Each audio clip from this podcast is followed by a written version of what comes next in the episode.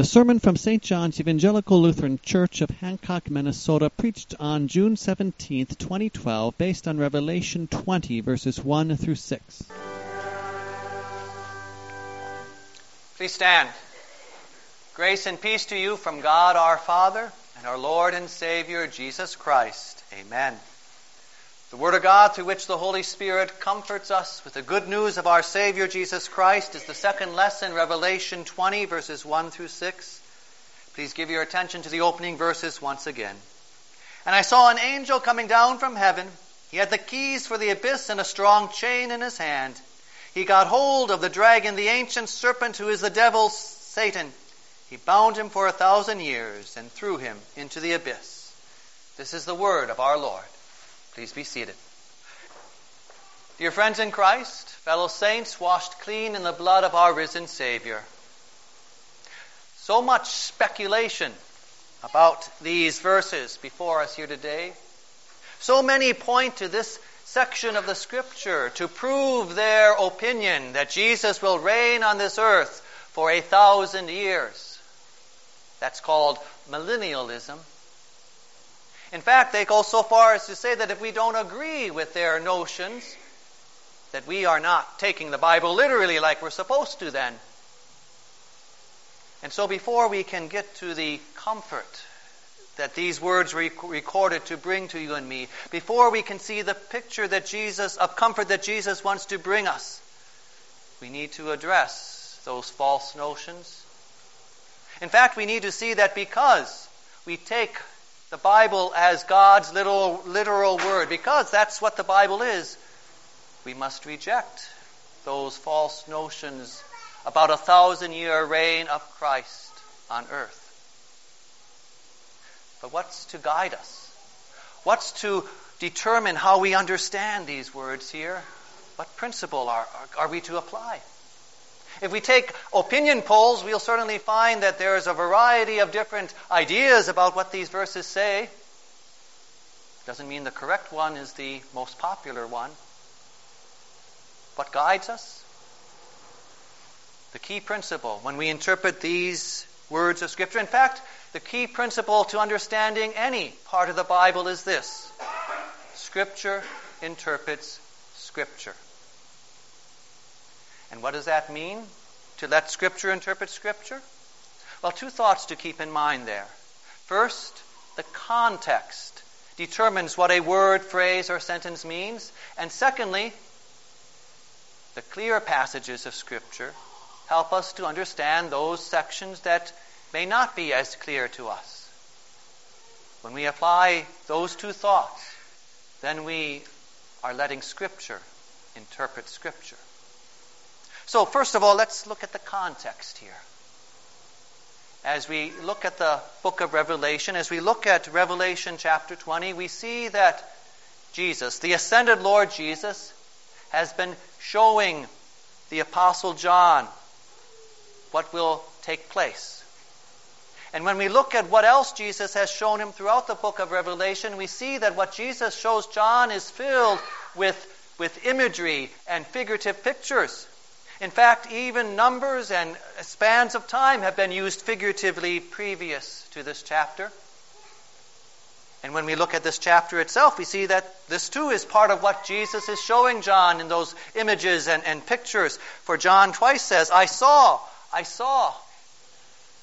And as we begin this chapter, we see too that he talks about a key and, and uh, a chain, which are figures, because a physical key cannot lock hell, and a literal chain cannot bind Satan, even if it is made out of titanium steel or adamantine. And so, as we look at the context here, we see that the context certainly allows taking the a thousand years as a figure, as a picture. In fact, unless another portion of Scripture compels us to take these thousand years as a literal thousand year span of time, the context strongly pulls us in the direction of a picture, a figure. And as we take a closer look at the actual words here, as we take a look at the immediate context, Do these verses even talk about Christ reigning on this earth? As you heard the verses read earlier, did you hear anything about this earth or about any place on this earth? And in fact, when it talked about the souls on the throne, my, my thoughts were not taken to this earth, but to heaven. And that's really what this section is saying, is that the souls of Christians are reigning in heaven with Christ. It's talking about the reign of these souls, not the reign of Christ. And it's not talking about a reign on this earth, but souls that are in heaven. And so, as we look at the context, it is clear that this section of Scripture does not teach a thousand year reign of Christ on earth.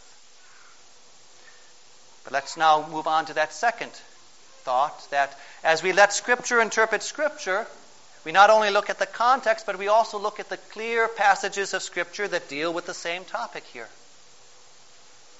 And this is especially important when we are dealing with figurative speech. We must not let our imagination spin whatever we wish out of figures of speech here. Rather, we let the clear passages of Scripture on this topic determine our interpretation of the figures of speech. And what does the rest of the Scripture say about Christ's kingdom? Well, one place that we can look at here is in Luke chapter 17. During his earthly ministry, Jesus said this about his kingdom The kingdom of God does not come with your careful observations nor will people say, here it is or there it is, because the kingdom of God is within you. And then right after that, Jesus goes on to say that if, if someone wants to tell you that here he is on this earth or there he is over there, that we should not believe him. And so if someone wants to tell you that Jesus is there reigning in Jerusalem or will be there reigning someday, Jesus himself says, don't believe them. Or you can think of what Jesus said before Pontius Pilate My kingdom is not of this earth. Throughout his ministry and throughout the scriptures, again and again, the Lord tries to bring home that point to you and to me that his kingdom is not an earthly, worldly kingdom. Not now and not sometime in the future. That's the clear teaching of Scripture. And as we think about these verses in Revelation 20, there are some other clear teachings of Scripture about Jesus' return and the, the future that we need to keep in mind as well. First of all, that Jesus will be returning only once more. And that return will be a visible return for all to see. For example, think of what the angels told the disciples as they were staring up where Jesus had ascended. They said to them, the same Jesus who has been taken from you into heaven will return in the same way you have seen him go into heaven. They watched him ascend visibly, and he will return visibly, not in some secretive way. And that return will be once more at the end of time, on the last day. There won't be a double return, and, and there won't be a return on the first day of a thousand year reign or anything like that. It's the last day that Jesus comes back, right? The last day. And on that day, he will raise all the dead. There won't be any kind of double resurrection with a thousand years separating them. And then he will judge the living and the dead. Those who believe, as evidenced by how they served others in Christ's name in this life, will be saved. And those who have not believed will be condemned. That's what the Bible clearly teaches about Jesus' return and the end of time. And so now that we have seen the clear passages of Scripture, and as we've looked at the context here shining out brightly uh, to illuminate for us what God wants us to know and believe, we know that God's Word is a light for our feet and a lamp for our path. And so now we can move on and take to heart the comfort that these pictures were recorded to bring to us. The comfort that we have as we remember these pictures that bring us the assurance of the blessings we have because Jesus has triumphed over Satan. Let's uh, take a look at those first three verses. And I saw an angel coming down from heaven. He had the keys for the abyss and a strong chain in his hand. He got hold of the dragon, the ancient serpent who is the devil, Satan. He bound him for a thousand years and threw him into the abyss. He locked and sealed it over him in order that he would not deceive the Gentiles until the thousand years came to an end. After this, he must be released for a little while. Satan is called the ancient serpent here. That takes us back to the very beginning, doesn't it? As a snake, he deceived Eve as Adam stood there watching. They believed Satan's lie instead of God's truth. No wonder he is called the devil, which means liar, deceiver. They rejected God's love, thinking he was trying to hold them back. They ate the forbidden fruit and then hid from God. Their life with God ended right there. They became dead in sin. They were no longer alive with God. Only the Lord's promise to send the serpent crusher, the champion born of woman, the only one who could restore their ruined relationship with him by reconciling, reconciling them through his death. Only that promise made them alive again to God. And as you know and believe, dear Christians, Jesus, the champion, the serpent crusher, born of the Virgin, has indeed come. And as you heard in the Gospel today, Mark chapter 3, he is the stronger one. He has tied up that strong man, Satan. He has chained him.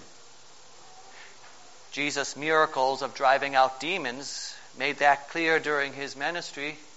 But you and I, dear friends, have even greater proof than that. For we have seen how Satan has struck Jesus' heel. We note that as Jesus suffers and dies there on the cross.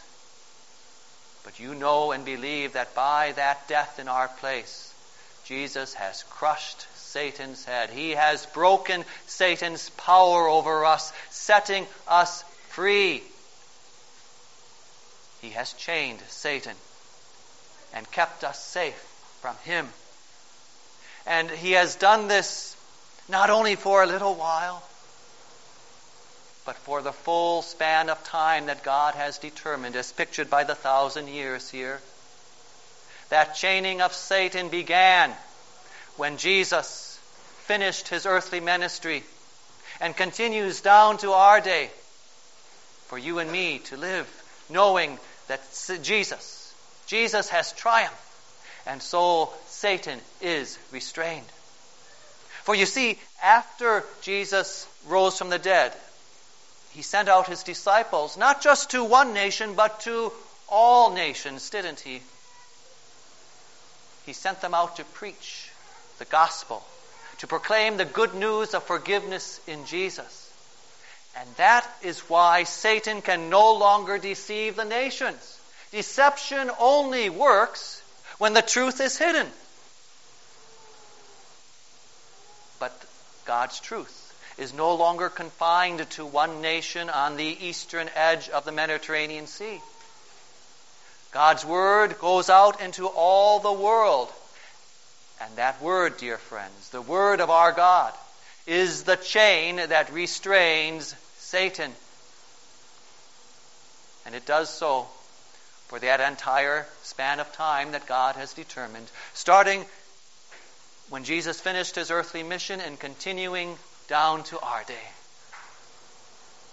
And so, dear Christian friends, know and believe that Jesus is stronger. Jesus has chained Satan with his word. When we have God's word living in our hearts and filling our lives, we don't need to be afraid. We don't need to worry about Satan. For he is chained. He is restrained. Oh, but you might say, doesn't the Bible warn us that the devil, Satan, is like a roaring lion looking for those to devour? And yes, the Bible gives us that warning. And that's what happens if we wander away from God's Word. If we put God's word to the side and think we can face Satan without having that word fill us, then we are in danger. We open ourselves to deception if we leave behind the fullness of God's word and his truth. But as long as God's word fills our hearts, as long as that word lives in our lives, know and believe, dear friends, that that word restrains Satan. Think of it like a dog on a chain. That dog may growl and bark and even lunge at you, but as long as you are by Jesus in His Word, He cannot hurt you. What a picture of comfort because of Christ's triumph. Satan is restrained.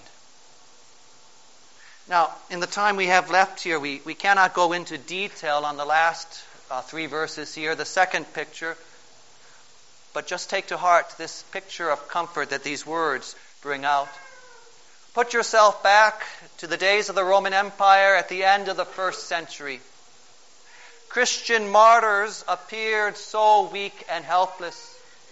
All they had to do was worship the emperor, but no, they continued to follow Jesus. And as they were beheaded or faced some other gruesome death, it looked like they were the big losers. But John says, no, no, they live. In fact, they not only live, but they reign with Christ. They are the souls that John sees on the throne. For even though they had been born dead in sin like the rest of us, God had raised them from that death. He had given them spiritual life during their life on this earth, just as He has done for you and me through baptism and His Word. That's the first resurrection, the spiritual resurrection that makes us alive before God right now in this life. And so, when death took their bodies, that did not end their life with God, did it? They continued to live, and their souls reigned with Christ and continue to reign with Him, awaiting the resurrection of the body on the last day. The second death, that is eternal death, cannot touch them. Yes, they experienced that first death, the physical death of their bodies, but the second death has no power over them the eternal death of hell, for they are alive before God. And what a comfort for you and me when we must say goodbye to a faithful Christian who has departed this life. The body looks and is so powerless and lifeless. But, dear friend, know and believe that they continue to live before God. Just as Jesus told Martha at the graveside of Lazarus, whoever lives and believes in me will never die, and whoever dies and believes in me will live. And not only do they live, but they are on the thrones with Jesus. They are priests before God and Christ and reign with Him forever.